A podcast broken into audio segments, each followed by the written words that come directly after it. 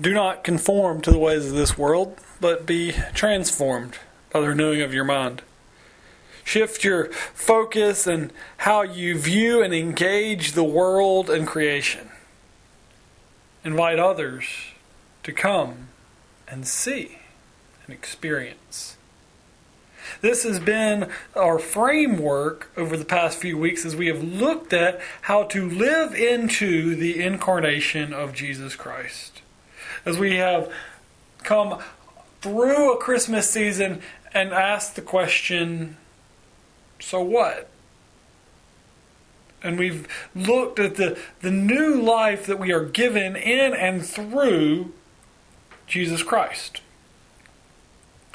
That we are called to do, as St. Athanasius said, God became man so that man might become like God. And we are, we are called to strive and to seek to be more like what we see reflected in the incarnation of Jesus Christ. And this morning, we're given a new kind of framework as we've looked through this framework of, of incarnation and, and what it is that, that it calls us to do. It, we are now being given a framework of how to communicate with God, how to engage with our Lord. And today we're going to look at this idea of the power of prayer. And it's appropriate that we look at this on the heels of discussing invitation and transformation because prayer is our acceptance to the invitation. And it is our invitation for God to fill us with God's power and love and hope and grace and peace as we seek to align and entrust our very lives to God. And so we hear these words discussing prayer in Matthew chapter 6, beginning in verse 5. It says, and when you pray, you must not be like the hypocrites. For they love to stand and pray in the synagogues and at the street corners, that, that they may be seen by others. Truly, I say to you, they have already received their reward. But when you pray, go into your room, shut the door, pray to your Father who is in secret, and your Father who sees in secret will reward you. And when you pray, do not heap up empty phrases as the Gentiles do, for, for they think that they will be heard for their many words. Do not be like them, for your Father knows what you need before you ask. Pray then like this Our Father in heaven, hallowed be thy name. Your kingdom come and your will be done on earth as it is in heaven. Give us this day our daily bread and forgive us our debts as we also have forgiven our debtors. And lead us not into temptation, but deliver us from evil. For thine is the, for if you forgive others their trespasses, your heavenly Father will also forgive you.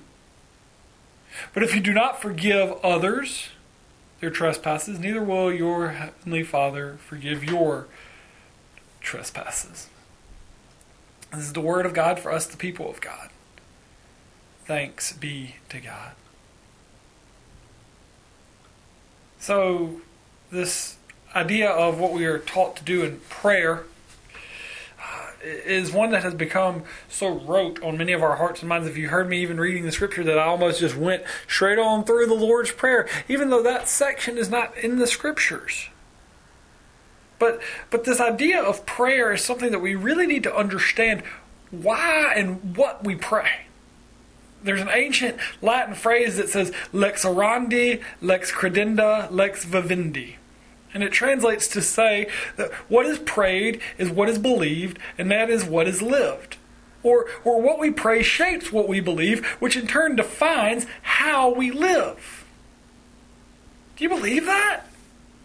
Is prayer this important, this, this integral to who we are and who we are becoming? I remember growing up when I was in third or fourth grade, um, my family was building a house.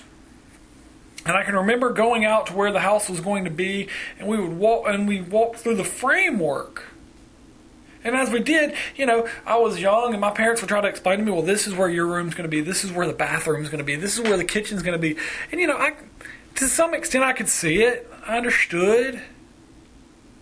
But as the walls went up, it became more real.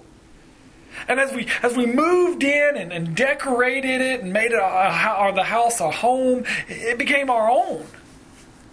It it became mine, my room, not just a room, my house, not just some concrete slab with two by fours. And and I think this is what we see in Jesus laying out for us as a framework for prayer.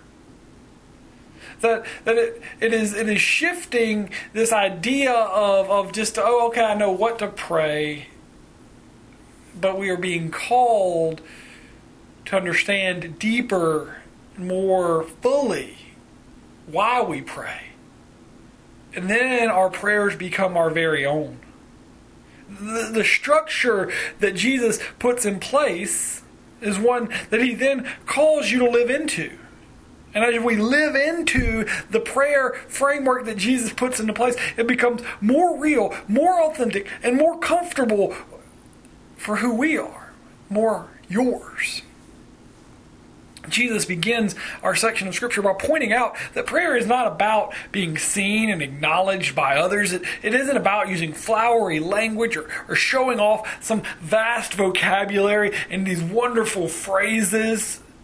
But it's about being authentic and honest with your Creator. It's about coming in conversation and relationship. It's about saying what you mean and meaning what you say. Robert Benson, um, author, theologian, would say, says that the fundamental thing is whether the words of prayer and praise are uttered in sincerity and truth. If you actually mean what you say. And Jesus goes on and says, pray then like this. He doesn't necessarily say that we have to pray this. He does not say this is word for word what we should say, although you can, and I think, and we do many times, and that is fine because it is an authentic and, and deep prayer if we know what the words actually mean. But what Jesus is laying out for the disciples and for us is a blueprint, a framework, if you will, for prayer. And for many uh, of us, we've, we've lost sight of what prayer truly is or, or why we even do it. Uh, and, and N.T. Wright says of prayer that at its lowest, it's shouting into a void and some off chance that there may be someone listening. And sometimes I think we can find ourselves in that spot where we we just feel like we're just screaming out into an abyss. We we're, we're we say things like the least we can do is pray, and we, we don't really think anything's going to happen. We don't really expect anything to happen. It's just what we do. But N.T. Wright goes on and says, at its highest, it merges into love as the presence of God becomes real. That, that we pass beyond words and into a sense of His reality and generosity and delight and grace. And what a beautiful depiction of what prayer should be and can be.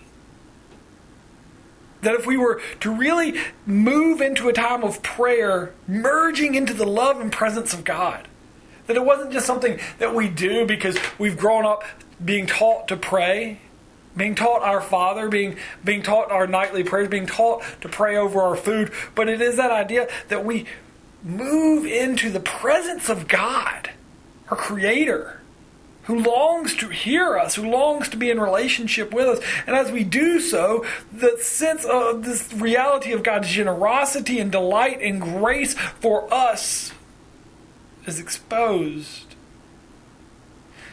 And this is why when we hear in Jesus in the framework, uh, the first half is, is pointing to God and who God is and what God is doing because it doesn't start, or if it doesn't start there, it can't we can find ourselves falling into this trap of, of prayer being all about us, concentration on ourselves.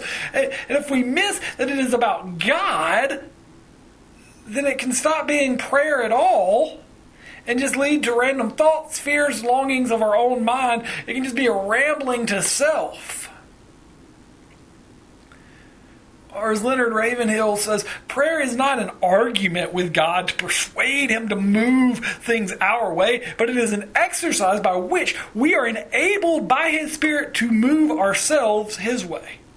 It's a, it's a reminder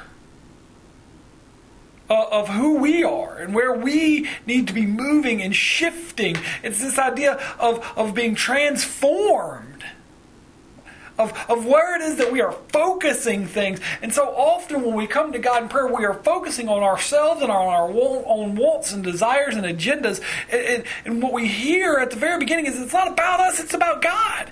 And so when we come to God in prayer, our, our prayer is to, to remind us who God is and who we are, and saying, God, align us with your will and your way, your love and your grace and your mercy.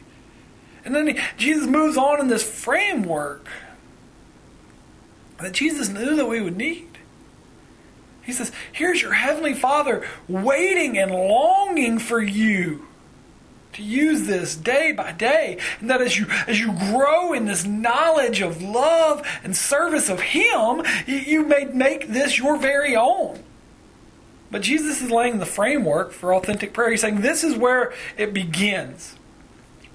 Now, as you grow in relationship, it's kind of like when you first meet someone and you and you know certain things about them. You just you talk about those things that you know y'all have in common. But as you grow in relationship, you you you feel more free to be authentically you, and that's what what we see in prayer is that is that sometimes we come and we go, okay, I have to pray these exact words because this is what we hear. And but as we get to know God, we can come and be real and vulnerable and authentic because we know that, that before words on our tongue, God knows what we will say, that God knows our very hearts, God knows us better than we know ourselves. But Jesus, knowing that we don't just innately jump in to this deep relationship, says, here's a framework. Start off with the, our Father art in heaven, hallowed be thy name. So that, uh, that agenda of you're God, I'm not. You're in charge, I'm not. It's that humbling of ourselves that, that we are in the presence of the, the creator of the universe. That we should come humbly and be amazed at the ability to even be in this place where we can interact and we can speak with God. And it says, Your kingdom come and your will be done. Not my own, but yours, O God. Shift my focus. The, the desire of prayer is for the kingdom of God to become fully present. Not, not for the people of God to be snatched away and taken up into heaven, to, but for it to come here, for earth to fully understand the glory and beauty of heaven, to be turned into this earthly reality. It is this idea of God, let, let all that we know and proclaim of your love and your grace and your mercy of being in your presence be present now. Not something that we have to strive for on that side of eternity, but something that we can live into now. Your kingdom come and your will be done in my life today. That I may abide in you, O God that I may seek your will. Give us today our daily bread. Is that idea that, that God, don't give, I, I think I deserve sometimes way more than I actually do. God, just give me what I need. You, you know our needs. You know what it is that I need to sustain me. God, you are the provider of all that will sustain. And so, God, just give me what it is that I need, not necessarily what I want. He goes on, he says, Forgive us of our trespasses. This is that idea of you, oh God, are, are the only one who can forgive our sins and our transgressions uh, because they are against you. So we come, oh God, confessing and repenting of those ways in which we have strayed from who you call us to be, those ways in which we have sought our own kingdom and our own will those ways in which we have stored up things and we have gotten taken more than we need. When you when we pray, give us our daily bread, and we say, but I want a little bit more as well, so that others don't have. Oh God, we come asking you alone to forgive us because our sin is against you. But then there's this shift that says, as we forgive those who have trespassed against us, as we forgive our debtors, and this is a humbling thing that as we pray this, we are saying, God, forgive us in the manner in which we forgive. Which is terrifying for many of us because if we're honest, we're not the best at forgiving. And so it is shifting our hearts and saying, God, as I pray this, shift my, my heart, my mind, that I may fo- that I may see those that I have not forgiven, and act, and move me to act in love and forgiveness and grace and mercy. Lead me not into temptation. Protect my heart that, uh, that I would not be tempted to do anything but your will. Shift my focus, oh God, that I would not be so focused on the ways of this world, but I would seek what I am called to, oh God, and I would not necessarily go, oh, well, I'm missing out on this, but I would be focused on what I am gaining by being in your presence and deliver us from evil. Move, remove us from the evil one, oh God, from his grasp, that we may live and abide in your light. How does this framework for prayer tie into what we've looked at over the past few weeks, living into the incarnation? This idea of God, your kingdom come and your will be done is transforming our mind to be at peace with God's desire and ways over our own. God, you give, give us our daily bread is God, I'm entrusting my very life to you. I'm not focusing on the world that says I need more, more, more, more is best, but I'm trusting that you will give me and sustain me what, for what I need, oh God. And as we forgive, it's, it's shifting our hearts and our minds and how we live. So is this idea of leading us not into temptation. It's saying, God, shift my focus. You see, the shift of prayer is this idea that as we live into the incarnation, we go, you know what, God, as I'm living in, as I'm seeking to be more like Jesus Christ day by day, I know that it means pursuing after you, entrusting my life to you, seeking after what it is that you desire for me. So humble me, O God, that I would hear your call and pursue after it this day.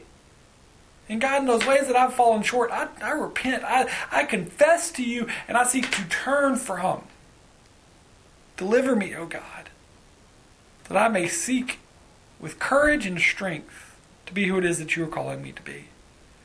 This is the power of prayer as we live into the incarnation, that it is a, a, as we wake every day, as we go throughout our days, to say, God, lead me and guide me, that I may be more obedient disciple today. Amen. Amen.